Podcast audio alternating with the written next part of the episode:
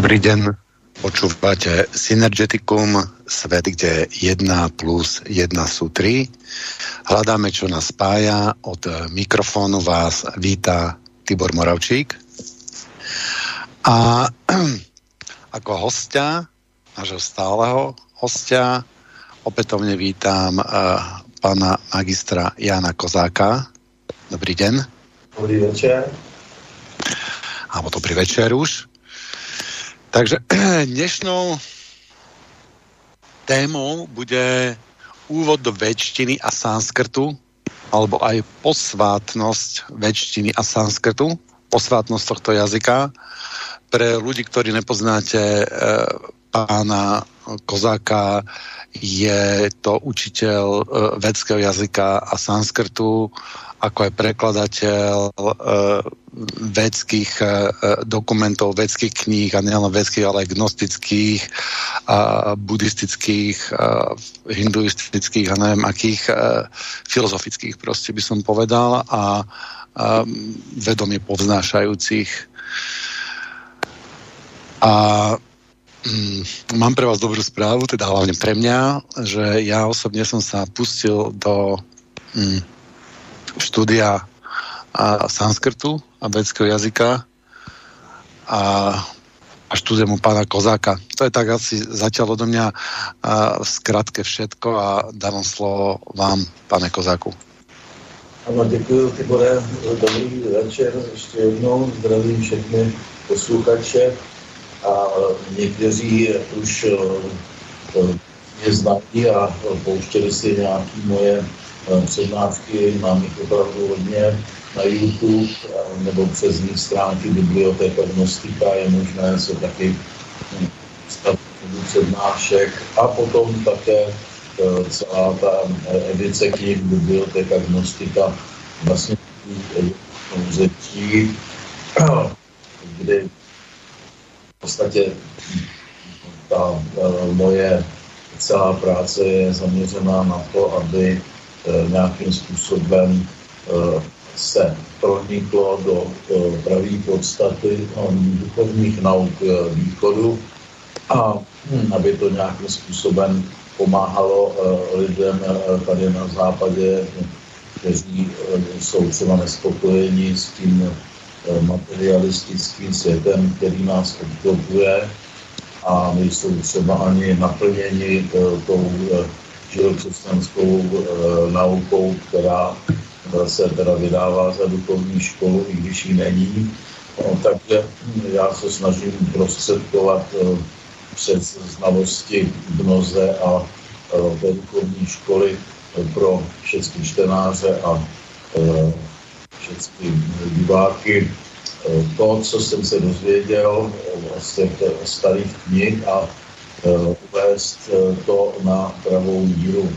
Eh, jde totiž o to, že když někdo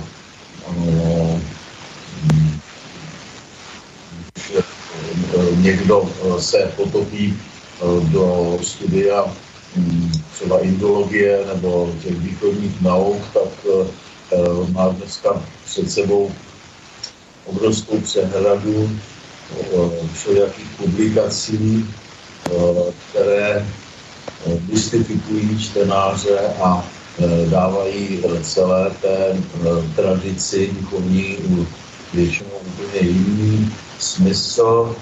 A nebo se snaží právě inkulturovat západním způsobem myšlení buddhismus, brahmanismus, nebo ty eh, východní nauky eh, tak, aby vlastně ten člověk, který touží se dozvědět něco nového, zajímavého, života dálného, tak že mu tu cestu vlastně spíš eh, zavře, než aby se mu ta brána otevřela. Takže tady v tom já vidím svůj parketu nebo svůj úkol hm, v té mé vědecké práci.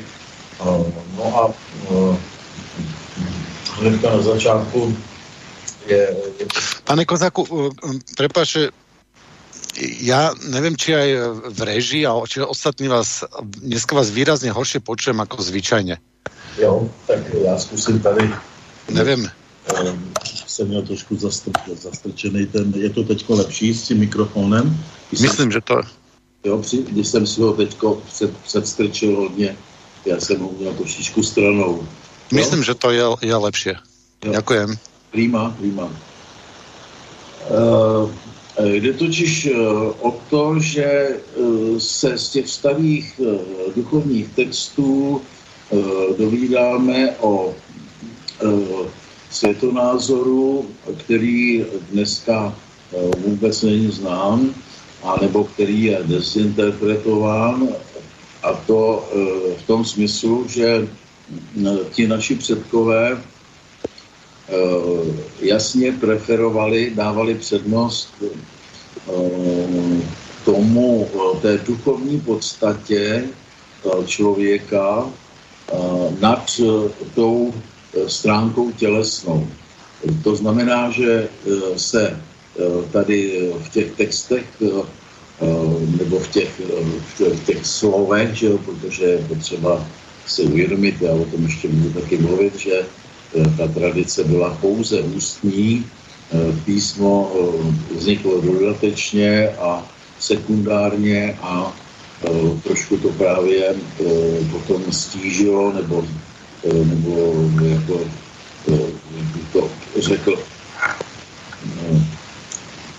příliš, příliš světským způsobem dalo k dispozici všechny ty původní poklady, které se uchovávaly pouze mezi zasvěcenci.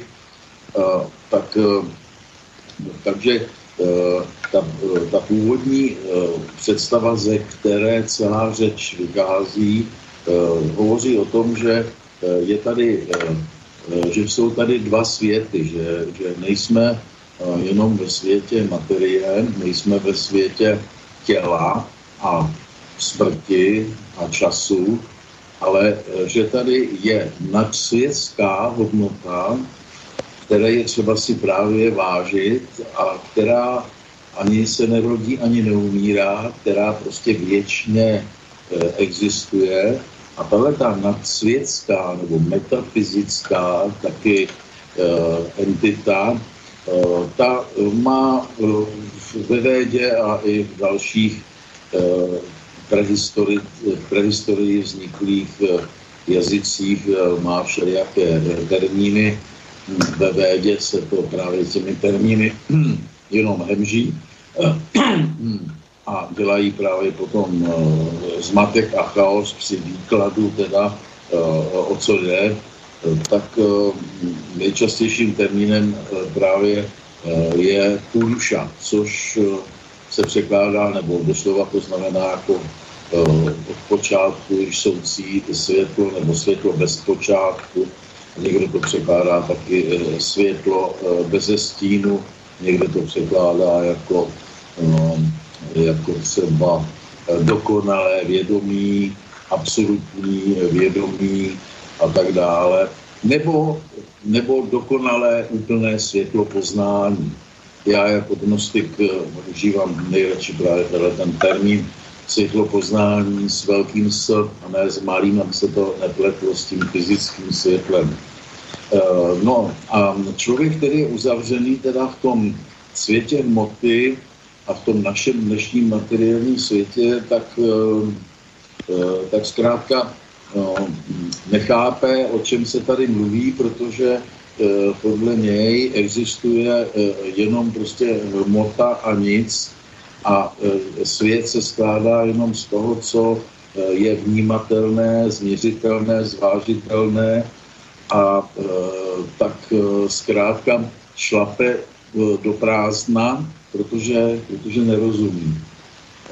A ta řeč védy, o které jsem přesvědčen, že e, je daleko starší, než jak se dneska vykládá, tak právě je řeč metafyzická. To znamená, ona, ona velebí právě to věčné světlo poznání a cestu k němu a ukazuje, jakým způsobem se člověk může probudit pomocí právě toho vykřesávání světla poznání a tak vlastně se spojit ve své podstatě s touhletou věčně soucí silou. Tak, takže ta, řeč, ostatně i samotné slovo Rigveda, což je právě nejznámější a původně asi taky jediná no, jako pravá sbírka těch védských manter, těch védských e, veršů, tak neznamená nic jiného, než právě e, věda o řeči nebo řeč vědění, to můžeme taky přeložit. A, a mm, je teda no, formovaná e, nebo konstruovaná e, zajímavým způsobem. To, to naše indoevropské slovo totiž v sobě jako ostatně všechny produkty, všechny fenomény světa Eh, tak v sobě eh, uchovává eh, informaci o svém vzniku.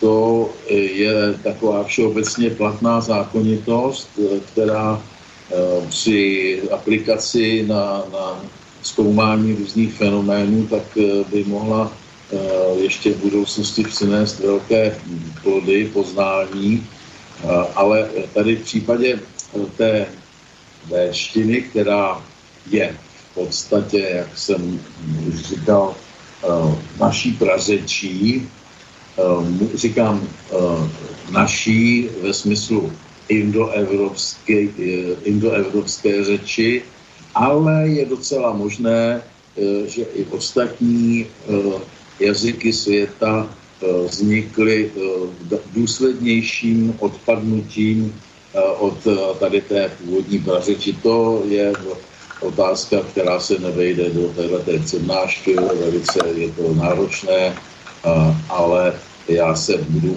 budu jako držet v rámci indoevropských jazyků, kde teda můžu stoprocentně potvrdit, že, že prostě z této prařeči, že potom vývojem došlo k vytvoření řady indoevropských jazyků, tak jak jsme je znali v minulosti, nebo eh, jak ještě existují, existují dnes.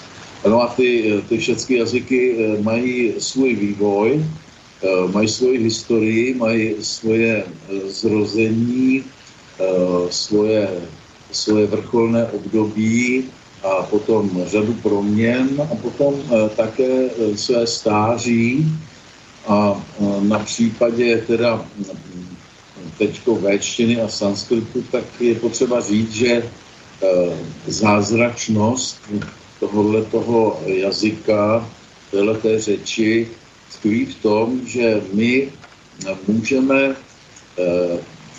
sledovat ten vývoj dá se říct, téměř od úplných začátků, které reprezentuje právě ta, ta samhita, ta, ta sbírka uh, těch uh, védských manter, až vlastně přes dobu klasickou, až po dobu úpadkovou a až je vlastně do dneška, kde už dávno ten jazyk není živý, už je uměle udržovaný.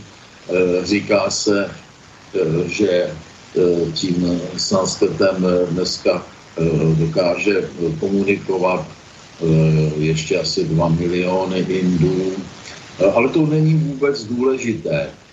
Pro nás Slovany je potřeba říct, a já právě na tom pracuju, že slovanské jazyky Eh, tím, že jsou hodně příbuzné, že jsou daleko méně vzdálené od eh, toho epicentra, eh, o kterém ani nikdo neví, jestli opravdu to vzniklo autenticky v té severní Indii, tak jak se brahmansky nazývá tenhle ten kraj mezi Indem a Gangou jako Varta, nebo jestli to vzniklo někdy, se, někde severněji, nebo v Iránu. To není vůbec podstatné ani důležité. Důležité je to, že se nastartovala neuvěřitelná tradice, která byla vlastní všem těm našim dávným předkům, kdy se to svaté slovo vědění udržovalo v rámci takových komunit, které měly za úkol právě to slovo se učit na spaměť ho recitovat. A právě tuhle tu roli v prostředí Indie hrají takzvaní bráhmani. Je to z toho důvodu, že samotná Véda se nazývala Brahman a ten Brahman je teda ten, kde, kdo se stará o to Brahma. A takovou analogii bychom mohli právě říct i v případě slovanské tradice, kde teda my slované jsme také udržovatelé toho svatého slova, které se rozdvojilo a to, to, může se interpretovat nebo rozdvojilo na, na význam pro slovo a nebo slávu, ale v podstatě to znamená to tež, jo? slovo a sláva. Je to prostě svat, svaté slovo, které se šíří, které, které prostě je závazně tou společností přijímané a které, které, ze kterého vychází celá dharma, to znamená společenský řád a způsob chování člověka, který, který prostě do této tradice patří. No. Tak, takže tenhle ten vývoj řeči je charakterizovatelný v našem v případě teda té postupné tradice v Indii, že se z véčtiny vyvinul potom sanskrt a to takovým způsobem, že gramatik Pániny někdy v nějakém šestém, sedmém století před naším letopočtem, tady se rozcházejí ty datace, tak srovnal tu řeč védskou tak, aby určil závazný nor, závazná normativní pravidla a, a tak vytvořil jako tu řeč ošetřenou nebo upravenou, což je právě to vyjádřeno tím slovem samskrtam a, a od té doby platí hm, ty, ta gramatická pravidla a vytvoření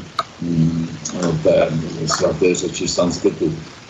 Je to proto, že ta původní taková počáteční roditelská nebo ta vykřesávací fáze, kdy se ro, rodila ta slova, kdy se vykřesávala, kdy to všechno novorozeňátka, pra, vzniká právě činností těch prvních ršijů, těch, těch prvotních nositelů té řeči, tak byla taková hodně svobodná, nebyla pevně gramaticky jednotná, takže ten Pániny z toho vytvořil opravdu dokonalý systém, který se ještě dneska právě při studiu sanskrtu vyučuje.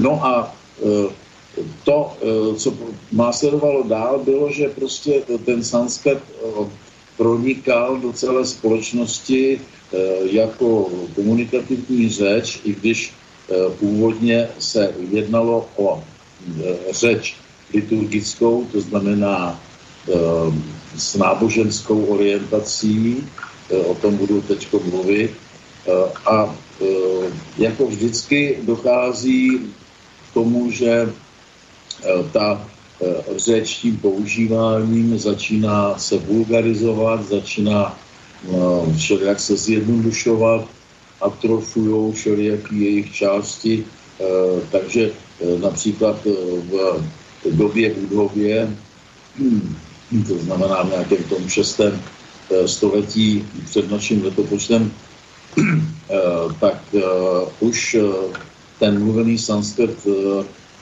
vypadal eh, tak, eh, jak je dochováno právě v buddhistických textech, eh, kde se nazývá jako jazykem písma, jazykem, jazykem kodexu pály.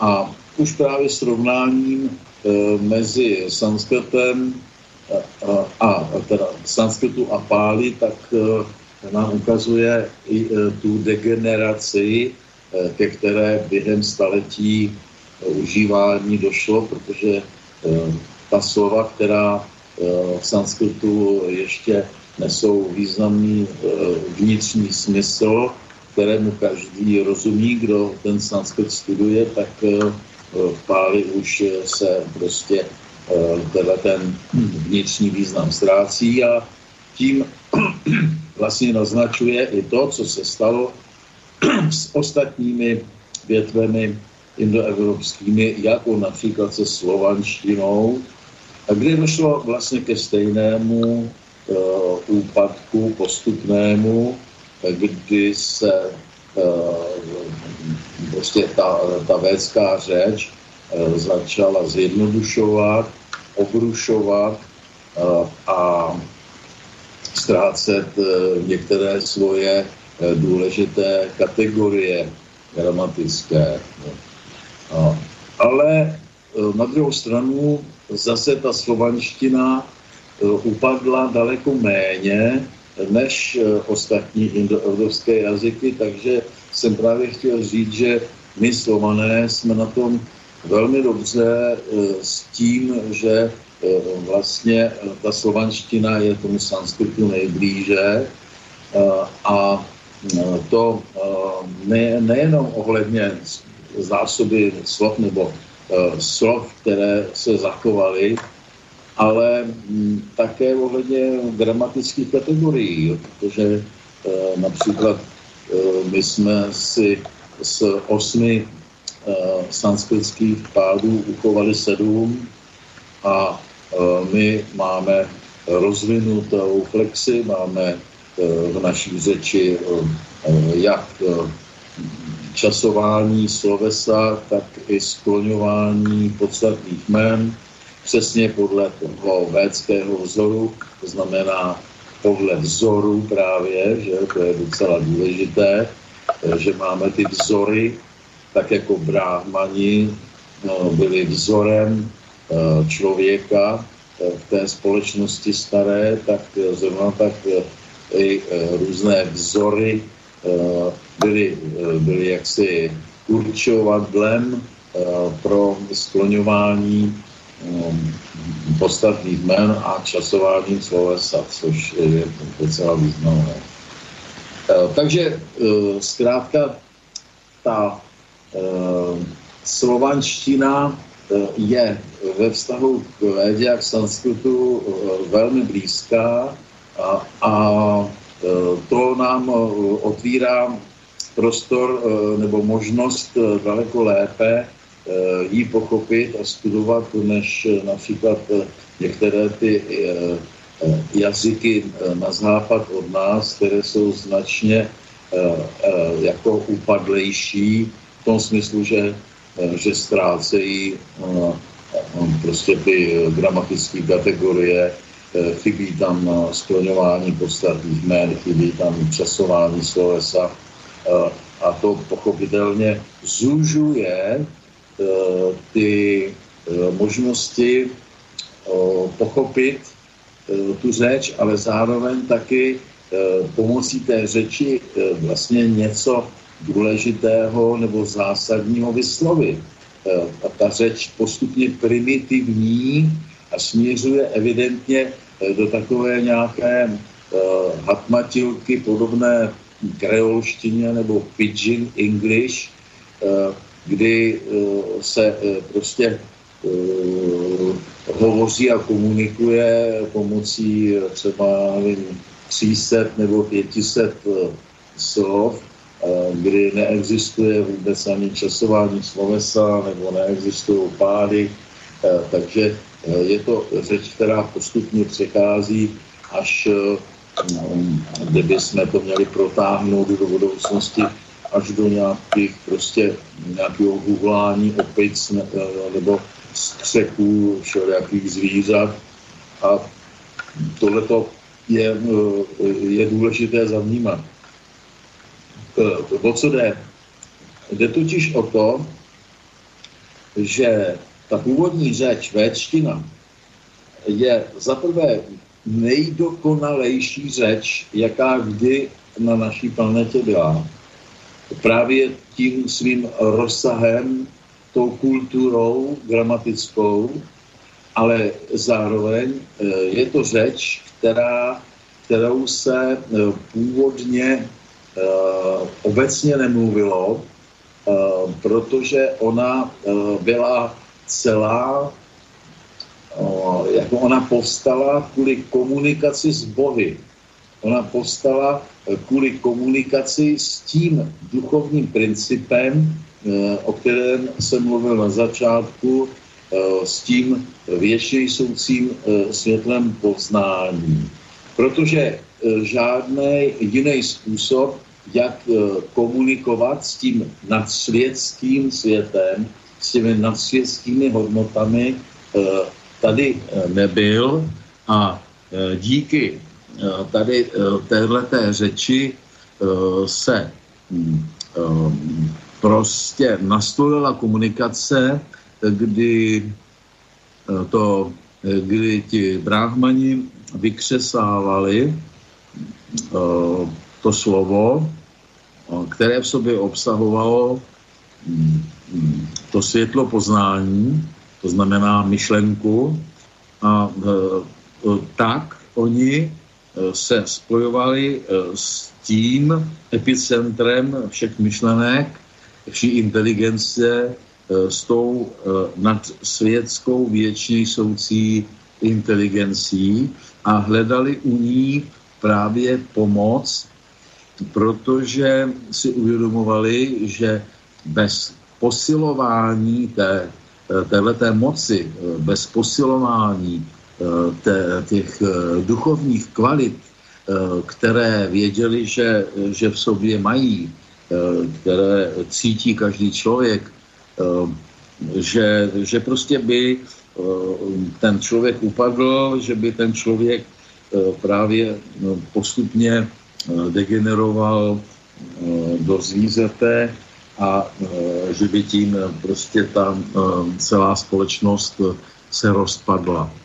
Hmm, takže tohleto poslání a tohle ten smysl ta vědecká řeč měla a je samozřejmě velkou otázkou si, jak si hm, jednak vyložit, kdy ke vzniku té, téhleté řeči došlo a jakým způsobem vlastně se pak ona Eh, rozvíjela dál. Jsou tady teorie celkem logické, že, eh, že právě eh, tato řeč vznikala už v rámci formování se člověka jako takového, což znamená už před prostě nějakým milionem let. No, to by odpovídalo všem Eh, zprávám fundamentalistickým z toho indického prostředí, které skutečně o takových obrovských eh, údobích času hovoří. A, a, ale já bych tady byl opatrnější, protože to je záležitost opravdu hypotéz a e, něčeho, co se dá těžko ověřit, ale zase na druhou stranu e, si nedovedu dobře představit e, jak teda hovořili ti ostatní lidé, mm, jestli už teda byli lidé, eh, protože eh, jde o to, že eh, podle té védské nebo gnostické tradice je právě člověk a nabírání jeho inteligence, to znamená přijímání toho světla poznání, vlastně zásadním evolučním faktorem a že v podstatě tady bytost, která teda už měla inteligenci eh, homo sapiens sapiens a podobala se teda nám po všech stránkách, eh, tak tady bez té řeči nemohla být. Eh, jsou tady materialistické teorie, které, které jsou dneska už úplně směšné, ale přesto jsou ve všech učebnicích a 100 miliony lidí se je učí tyhle ty teorie nevědění, které hovoří o tom, že Eh, že člověk právě se rozvinul na základě užívání instrumentů a že eh, používání nástrojů, eh, že způsobilo tu obrovskou jako expanzi rozvoje člověka, tak to je právě teorie hrozně předmětná a řekl bych, že, že je prostě doslova hloupá, protože člověk a jeho inteligence se nenarodila, jak si to představují všichni ti lidé, kteří nechápou tu obrovskou hodnotu toho věčního soucího člověka, kteří nechápou, že, že prostě ta hodnota inteligence nebo dokonalého vědění, eh, že je hodnotou, která existuje věčně eh, v kosmu, která proniká celým kosmem a eh, která zapřičinuje vůbec kosmos a život v něm, ehm, tak tohleto svojí právě hm, takovou hm, zarputilou materializační činností a myšlením, tak, tak oni prostě to anulují a tím pádem mluví, mluví pořád jenom o rozvoji hmoty, protože celý svět jim vychází z hmoty a z rozvoje hmoty. Jo. Takže potom mají ty teorie ohledně dějin člověka úplně jiné, Eh, než má tato védská eh, tradice. Eh, a řekl bych, že jsou to pro člověka, který se probudil a pochopil tu védskou tradici, tak jsou to prostě jenom produkty nevědění, protože takovým způsobem zkrátka se inteligence nerozvíjí, nebo lépe řečeno takhle se rozvíjí Eh, jenom eh, ta inteligence světská, eh, která ale nemá, za, nemá tu pravou inteligenční podstatu, kterou je poznání, ale ona má svoji podstatu pouze pragmatickou, užitkovou, utilitární. A z toho právě je vidět, že všechny tyhle ty teorie během posledních 200 let, eh, které vznikly, které nahradily eh, dokonce ještě i katolickou církví, respektovaný teda ten původní védský duchovní světonázor, eh, že prostě svět vznikl z Brahma, na počátku bylo slovo, že jo, si můžeme přečíst Evangeliu Jana, Jana.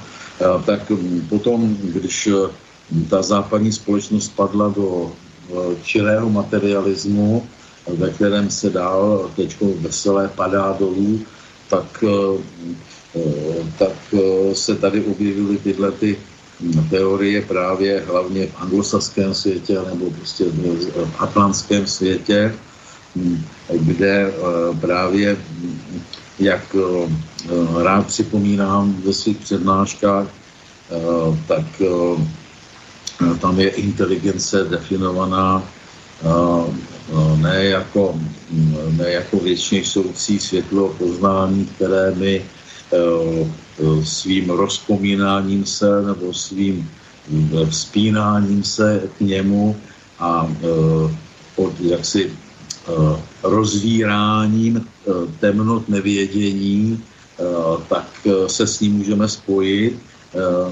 tak tady je ta inteligence naopak definovaná jako schopnost přizpůsobit se svému okolí, aby jsme obstáli. Jo? Takže to je velikánský rozdíl já s dovolením bych teď udělal si krátkou poznámečku, jo, chvilku, já mám tam telefon, někdo mi. Takže pět minut, jo? Můžem. Ano, ano, samozřejmě, poprosím reži o pesničku.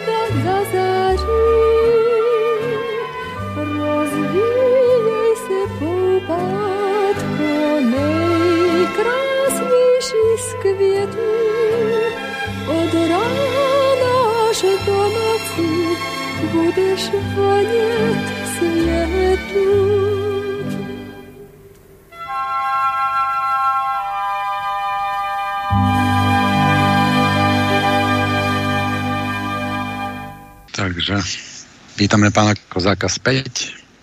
Ano, takže můžu pokračovat?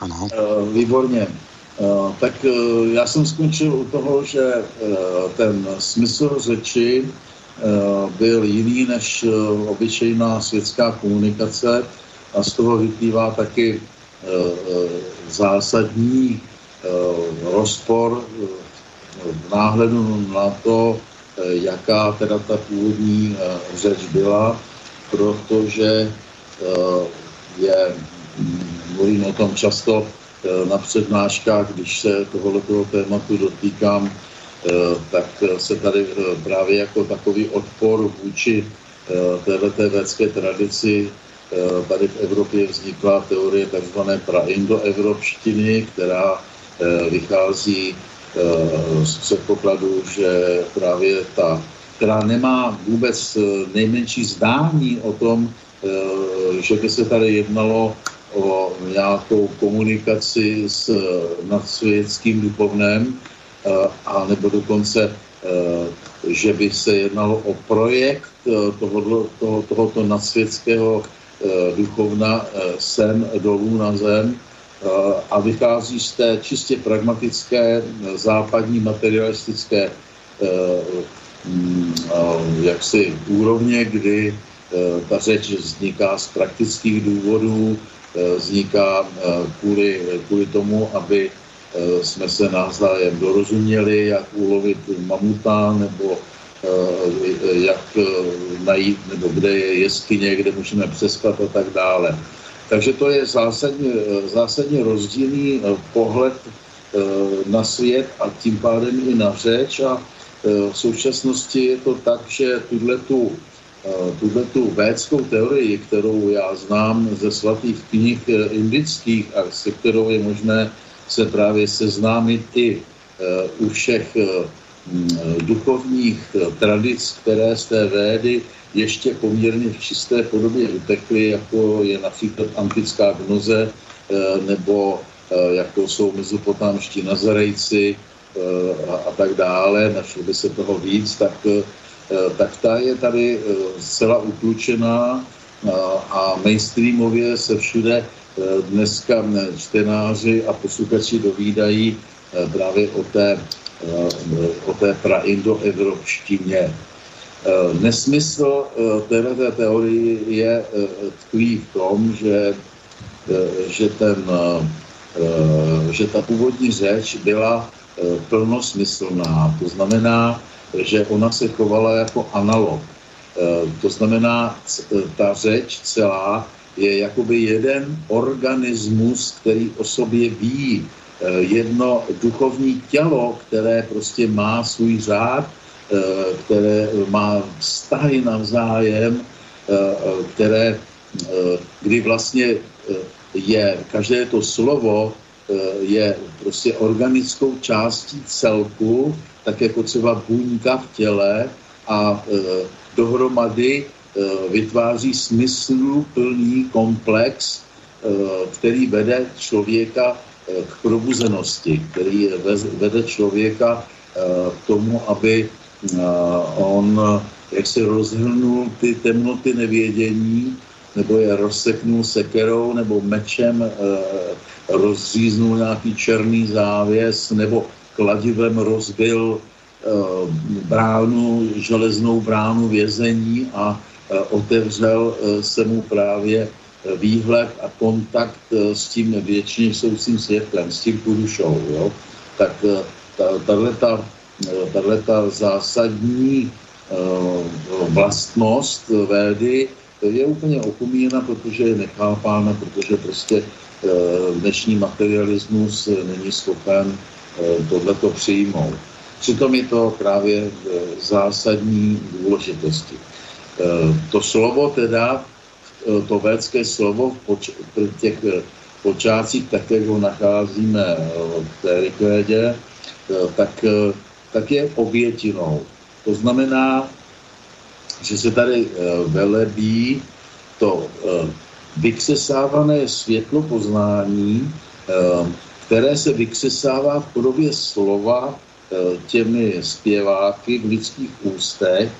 A tohleto vykřesané světlo je nabízeno na podporu a oživení toho puruši, té, té větší soucí duchovní síly, tak aby on právě se touhletou silou posílil, aby se rozářil a aby chránil tím člověka před těma, tem, těmi temnotami.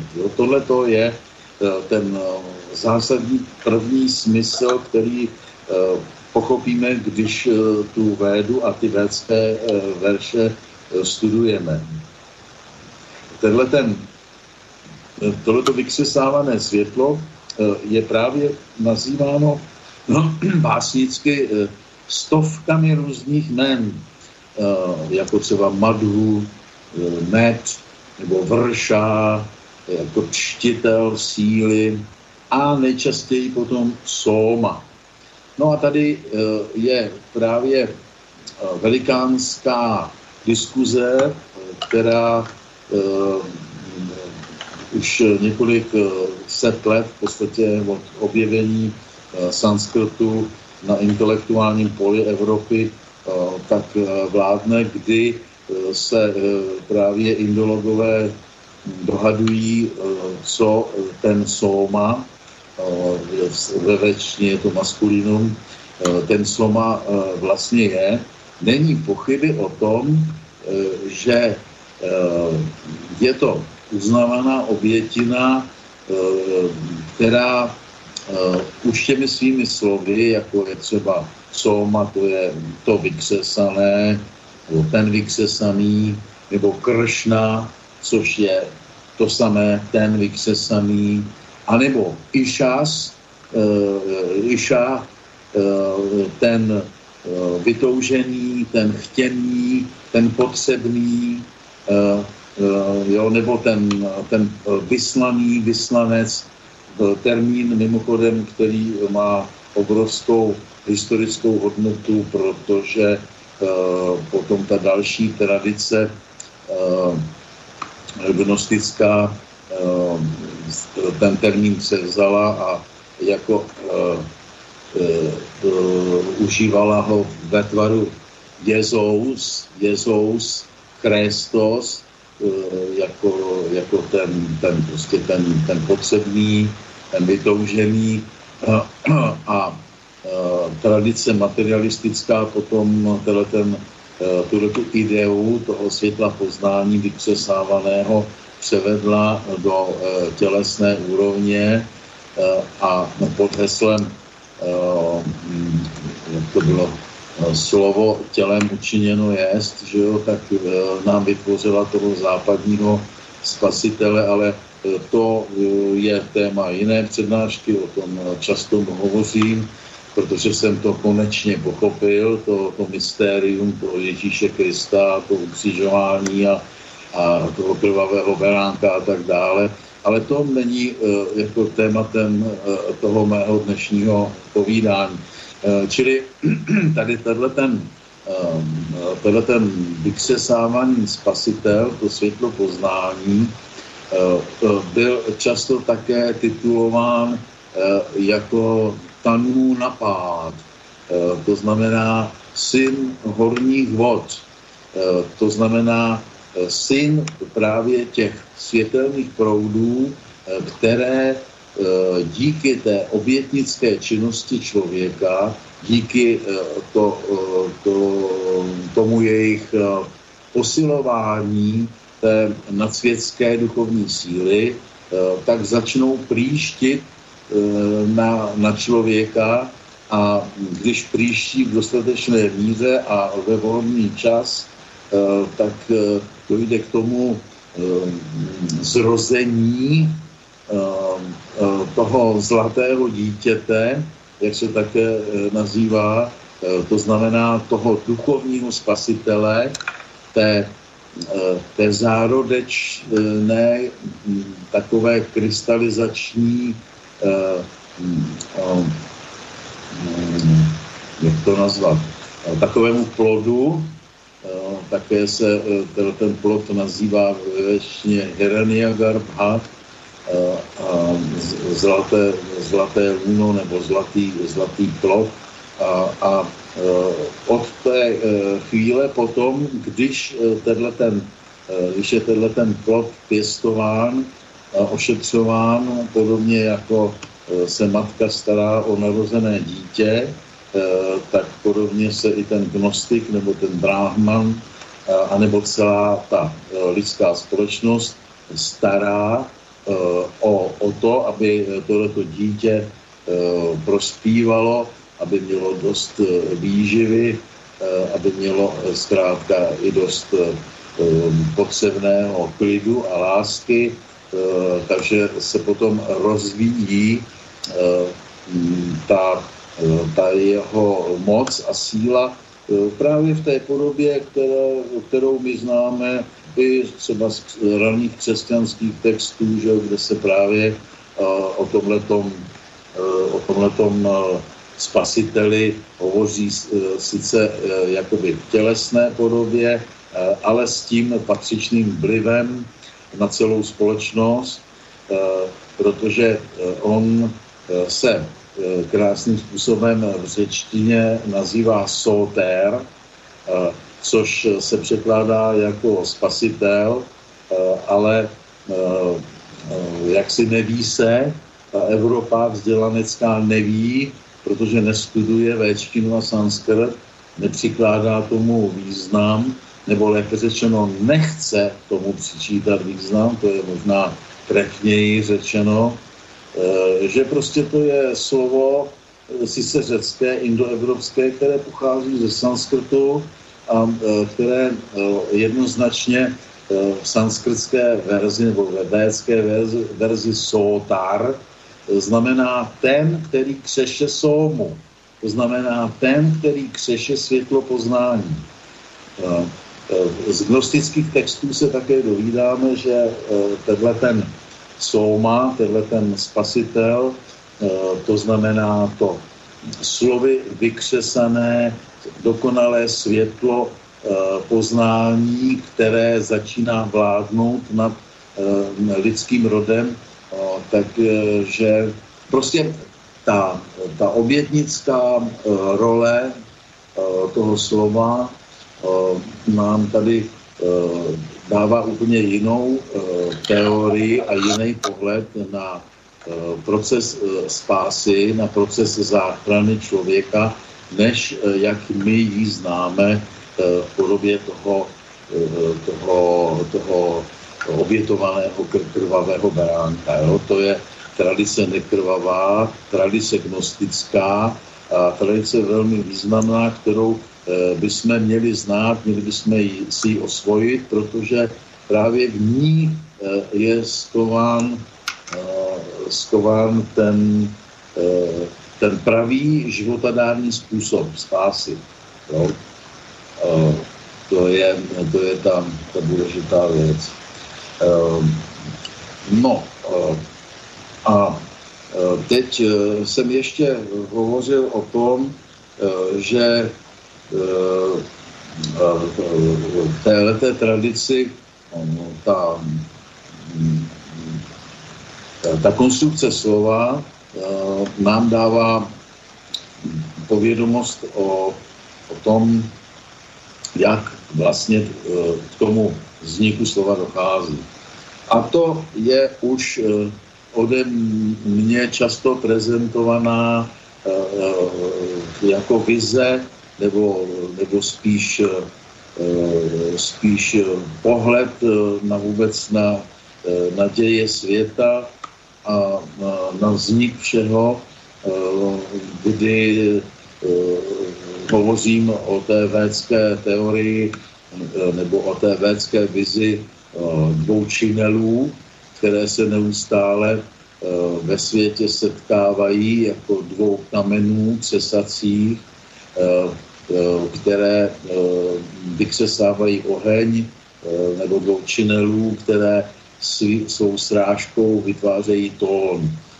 A právě to je důležité, protože se to vztahuje na, mm, na tu konstrukci slova, které v indoevropské podobě je právě vždycky konzonanta, samohláska a konzonanta. Vůbec rozlišování hlásek a hláskosloví je velmi zajímavé ve véčtině, protože tam se výrazně rozlišují samohlásky a souhlásky, kdy samohlásky jsou právě reprezentanty toho ducha toho vyksesávaného světla poznání a konzonanty jsou hlásky, které reprezentují právě ty činely, ty dva křesací kameny, to znamená materii nebo svět, tak jak existuje, který no, je teda formován právě těmito dvěma kameny nebo dvěma silami, které se ve védě nazývají nebe a země. Pozdější brahmanské teorie potom je nazývají také Tamas Rajas, nazývají je guny. A tyhle ty guny právě se permanentně srážejí nepřátelsky a, a tím oni vykřesávají vlastně to světlo poznání. Je to ale udělané tak, že ten při tom setkávání těch dun tak dochází k dvojímu zrodu, to znamená, že směrem vzhůru je vykřesáván ten oheň poznání a směrem dolů je vykřesáváno, vytloukáno rozdílným pohlavím muže a ženy, které jsou přirovnávány právě k těm dvou kamenům, nebo k, také k, k, k nebi a k zemi, tak, tak dochází ke vzniku nového těla. Jo? Takže je tady to, to, to lůno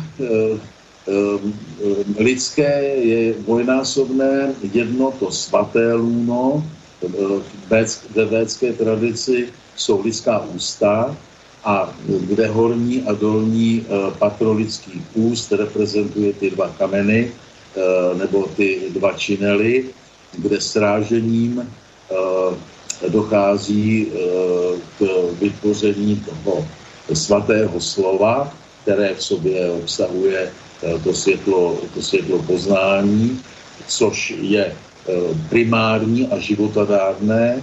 A potom je tady to lůno druhé, to lůno ženské, kde podobným skloukáním dochází k oplodnění vajíčka a ke vzniku potom nového těla. Jo? Takže jsou tady tyhle ty dva porody, které jsou vlastně zrcadlově podobné a díky nimž dochází vlastně existence jak ne, neustálému obnovování života. No a právě z tohoto důvodu to, to slovo, to svaté slovo je konstruováno právě s tou jaksi prázdnotou podobě samohlásky a ty samohlásky, že, kterých je teda pět, tak ty reprezentují Brahma, ten nadsvětský princip. A potom jsou tady teda ty konzonanty, ty souhlásky, které, které se rozeznívají podle toho tónu, který sami vyvolali. To je takové mystérium. Jo. A, a ty právě nám vytvoří tu konstrukci slova. Tady při této příležitosti já právě často ukazuju, že není možné, aby vůbec duchovní škola nějaká mohla vzniknout v prostředí židovském, i když židé tvrdí pravý opak. Právě z toho důvodu, že od počátku semické řeči se, se vykazují nebo mají tu základní vlastnost, že oni nerespektují vůbec tu samohlásku. To znamená, oni nerespektují toho vykřesaného ducha. Oni prostě ho nechápou. Pro ně je prostě prázdnota prázdnotou a hotovo. Jo? Když to pro tu naši indoevropskou tradici je to tak, že právě tady ta prázdnota není vůbec prázdnotou, ale je prostorem, který je naplněn vibrací, tónem, napětím. A v tomhle tom tónu, v tomhle tom napětí v tomhletom rozpí, v této rozpínavé síle, která rozvírá ty siločáry materialismu, siločáry hmoty, tak vidí védská tradice vlastně zdroj a, a základ života jako takového. A tuhle tu tradici právě v tom v té semické řeči my nenajdeme, eh, tam eh, prostě se samohláskou opovrhuje, samohláska je tam eh, nedůležitá a to dokazuje, že právě ta, tato ta tradice je takového charakteru, že není schopná toho ducha přijmout, není schopná toho ducha pochopit a může ho pouze napodobovat. Což je právě eh, tragický osud eh, dnešní doby. Eh, o tom mluvím na řadě, v řadě svých přednášek a také to popisuji v řadě knížek, takže to si může každý, každý čtenář jako tohleto dobře, dobře nastudovat. No, Eh, mohl bych ještě si udělat jednu pětiminutovou pauzičku, máme to do půl osmé, jo? Jo, teď tě neslyším. Samozrejme, áno. Mal som zvyknutý zvuk pre istotu. Takže poprosíme režiu zase o pesničku. Ano.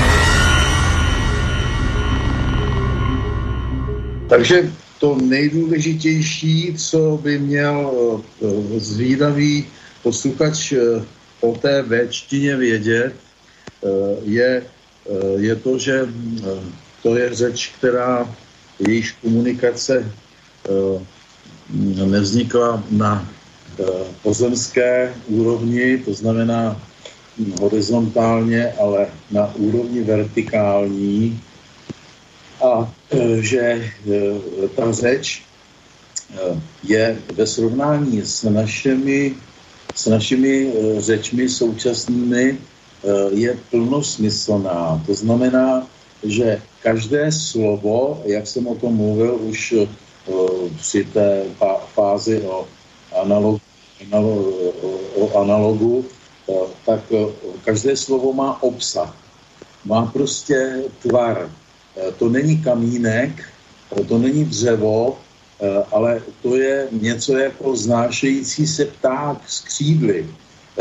To je něco jako hořící oheň, který stoupá vzhůru. A právě o tenhle ten obsah Eh, jsme během tisíce let byli ochuzeni. To znamená, že eh, my dneska eh, už až na výjimky, které potvrzují pravidlo, tak my už prostě ten obsah v tom slově nemáme. My už prostě hovoříme jenom pomocí výrazů, které často vůbec ani nevíme, co by měly znamenat, ale víme, že prostě dveře um, jsou dveře a okno, že je okno a kámen, že je kámen, ale ten rozdíl je obrovský, protože uh, právě to je to největší bohatství při studiu sanskritu a védy, že my se dovídáme všechny ty jak bych to řekl, ty světelný poznávací gnostické hodnoty každého toho slova. A tím rosteme vnitřně co do velikosti, rosteme co do poznání a tím vlastně naplňujeme ten hlavní smysl té prapůvodní řeči. Jo, já dávám že všelijaké příklady teďko jenom na poslední hodině sanskritu jsem si vzpomněl na ten docela hezký příklad, eh, když eh, někdo eh, řekne v češtině předsíň, tak to všichni vědí, co to znamená předsíň, všichni vědí, takže se to píše předsíň, ale přesto to nikdo neřekne, takže za nějakých 100-200 let, to zcela nepochybně, už eh, bude eh, v češtině se psát i předsíň, kde tam to d nebude, eh, ale tím, že tam nebude to d, tak nám zmizí smysl toho slova, obsah toho slova, idea, díky které to slovo vzniklo, jo, protože to znamenalo nějaký prostor, který byl před síní. Než vstoupíme do síně, tak jsme v předsíni. A stejným způsobem, který teď jsem vám ukázal, tak, eh, tak eh, probíhá degenerace indoevropské řeči ve všech jazycích, eh, kdy vlastně už to slovo neznamená, co by mělo znamenat a ztratilo smysl.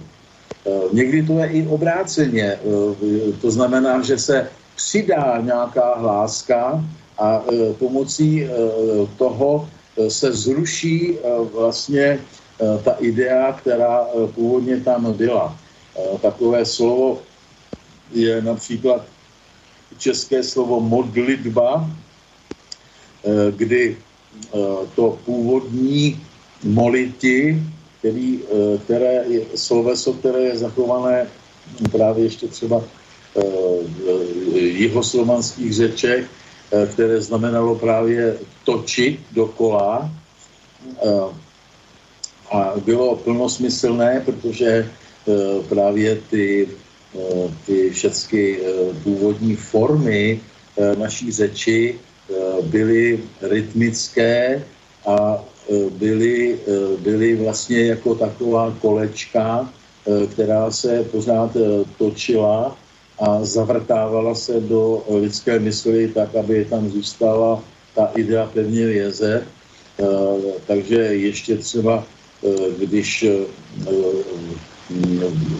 dneska se třeba, aby to bylo jasně znát, v Tibetu točí ty modlitevní mlínky, tak na těch v Líncích je právě eh, ten verš nějaký, eh, takže tam eh, ještě je zachovaná ta původní tradice a chápání toho, že když se prostě otáčí tou mantrou, ostatně i slovo vers, versus znamená právě v latině i otáčení, tak ve slově modlitba už to není, protože tam už si nikdo v češtině žádné otáčení nemůže představit, protože tam zkrátka tomu nerozumíme, eh, co to je, eh, co to je ta, ta modlitba vlastně. Jo. I když se to praktikuje i tak, že se prostě třeba ty, eh, ty verše nebo ty modlitby točí dokola, opakují stejně jako v té věčně, tak už ten smysl toho slova se ztratil. A Tohle to je to cené, tohle to je to, proč e, e, má cenu tu véštinu a sanskrt studovat, protože se tam právě tyhle ty všechny vztahy zachovaly a my teda daleko hloubší můžeme pronikat do, do, prostě do té původní, e, původní řeči a e, smyslu toho poselství, co nám, co nám ta, ta řeč přináší. Ano, prosím. Ano, my máme, e, v slovenčině máme, že drmoliť. Keď někdo no, něco stále opakuje, ano, tak to drmolit. To, to máme i v češtině drmolit, jo, to, to není... Nebo skomolit nakonec, keď to někdo moc, no, moc no, no. odrmoli, tak to skomoli. Velmi, eh, jako to je věc, eh, která eh, by se taky dala pojednat a bylo by to zajímavé, ale jenom pro informaci posluchačům řeknu, že, že tím, jak ta původní verš, ta, ta původní naše řeč byla hm, jaksi inkulturována tím Ehm, ze západu, hlavně že jo, z Říma přicházejícím eh, katolictvím a židokřesťanstvím, eh, tak vytlačovala eh, všecká ta védská slova do, jaksi do ústraní nebo do lidové vulgární tradice, takže jako spousta slov se zachovala z té véčtiny v češtině a určitě i v jiných indoevropských řečech jenom eh, v oblasti uh, vulgarity. Jo? Uh, tak, takže tohle to tak trošku patří taky něco jako zhanobeného, jo? Něco, něco jako upostraněného toho, čeho jsme si neměli všímat, čím my jsme měli opovrhovat. Takže v této oblasti se nám zachovalo hodně těch védských kořenů. No, tak eh, mluvil jsem tady o tom, že eh, vlastně podle té védské tradice máme dvě rodidla. Eh, jedna, jedno to rodidlo jsou lidská ústa, to je svaté rodidlo, protože produkuje svaté slovo a z toho důvodu také je to zajímavé a je to analogické a až zábavné, bych řekl, protože právě ta svatost tohoto rodidla se projevovala v tom, že ehm, třeba pársové, takový, takový bratranci bráhmanů, to znamená peršané, ehm, tak ty přímo měli dharmicky nařízeno, že všichni mazajasnové, všichni ti, co teda ovládají svaté slovo a věří na tu duchovní tradici, Eh, takže nosili roušky před ústy.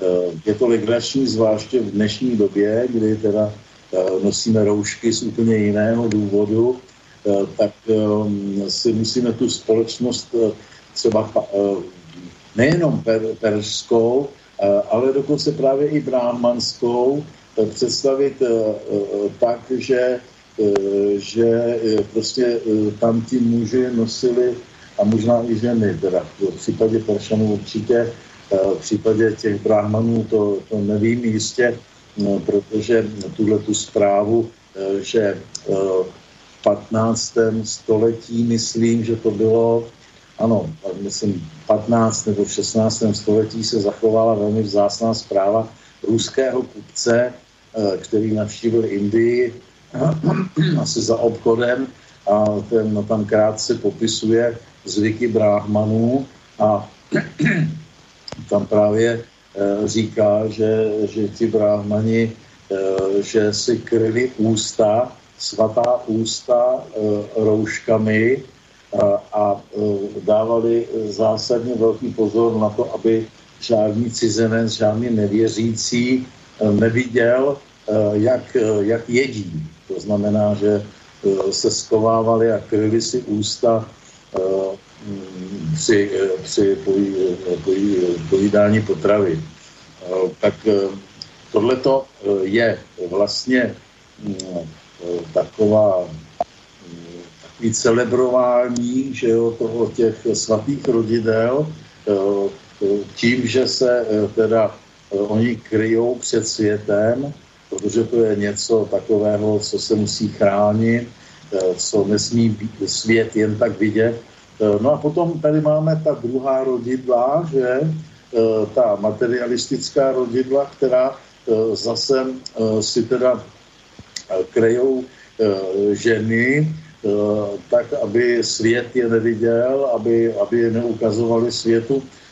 A což teda v případě dnešní už naprosto rozpadající se společnosti přestává platit, jo, protože tam No, ten smysl toho, co se dneska děje, je, e, že ta veřejnost e, musí e, mít přístupné všechno, že musí prostě vidět úplně všechno, jako do postele musí vidět a na záchod musí vidět a do lidské mysli, do lidského srdce musí vidět a tak dále. Tak, takže to je jenom jako pro takové osvěžení. Ta co bych řekl eh, na závěr? Eh, na závěr eh, bych chtěl říct, že ten, to pochopení téhleté tradice, která byla díky tomu, že jsme zcela ovládnuti tou biblickou tradicí, tak byla, byla úplně odstrčená, je nekápaná a je, je něčím, co Eh, ale má v sobě obrovský životodárný náboj, eh, protože eh, ten, ten svět bez té inteligence, kdy se inteligence teda zaměřuje pouze jenom na praktickou činnost a na ziskuchtivost, tak vede přirozeně k tomu, že člověk primitivní, hloupne, Eh, člověk se stává eh, prostě jenom eh, takovým mechanickým robotem a všímá si prostě jenom těch, té tělesnosti a jeho psychika je prostě značně, značně narušená, proto taky polovina obyvatelstva navštěvuje psychiatra nebo bere nějaký prášky nebo podobně. A, tady v, tom, v této tradici uh, toho té spolehnutí se na tu věčně soucí inteligenci, ke které je možné se přimknout, které, která nás může držet nad vodou, tak já vidím velkou budoucnost, protože tohle to není nějaká tradice, která je úplně extravagantní nebo nějaká exotická, ale je, je to něco, co my všichni cítíme v sobě a právě proto se taky rozčilujeme, eh, že ty síly, které nás dneska ovládají, jsou takové tupé, mechanické, nelidské. Eh, jo, je to způsobováno právě eh, jenom tím, že tady ta tradice byla potlačená, že se jí špatně rozumí, že se tady eh, objevila eh, tradice napodobující tu naši indoevropskou védskou tradici a ta se vlastně předsunula, představila před, před tuhletu naší pradávnou tradici a tím způsobila, že vlastně lidi se můžou dneska mm, vlastně opírat jenom o mocenské struktury, které uctívají ten materialismus, doktonismus, který vyplývá právě z učení Bible a že vlastně smyslem této nadvlády Jahveho nad, nad polovičkou planety je velmi tristní, protože vede člověka dolů, vede ho do místo, aby ho pozvedával, aby ho udržoval nad vodami, tak, tak ho prostě potápí a vede to k velice neblahým koncům. Takže asi takhle dneska bych ty bude skončil. Jo? Dobre, ďakujem pekne za prednášku, pana Kozáku. Ďakujem poslucháčom za pozornosť, režii z Bystrici za to, že nás zmanéžovali a ja sa teším do uh, naslyšenou, na videnou s vami štvrtek na ďalší no. lekcii no. vedského jazyka sanskrtu. Mm, ano, ano. Už jsi naučil tabulku, jo? Už umíš tabulku? Ne, ne, ne, ale píšem si, píšem si. Už som si, písal som si R. Jo, Prvé tri som si písal A, I a R. Už z takou kaligrafické fixky som si kúpil. Každopádne vás pozývam týmto o 8 týždňov na ďalšiu reláciu tradične o ďalších na, na, je to možné, ako to vidíte? No já ještě nevím, co to je, jaký to je termín, je to ještě hodně daleko, ale to se domluvíme určitě. Dohodneme si, bude to 23. Eh, novembra, 11. No, no. A na budúce, na budúce máme negatíva sociálnych dopadov koronakrizy 2 eh, s pani docentkou Haverlentovou. To tak pre posluchačov. Takže já se loučím, naschánou, těšilo Ďakujeme mě. za, za pozornosť, do počutia. Táto relácia vznikla za podpory dobrovoľných príspevkov našich poslucháčov. I ty sa k ním môžeš pridať. Viac informácií nájdeš na www.slobodnyvysielac.sk Ďakujeme.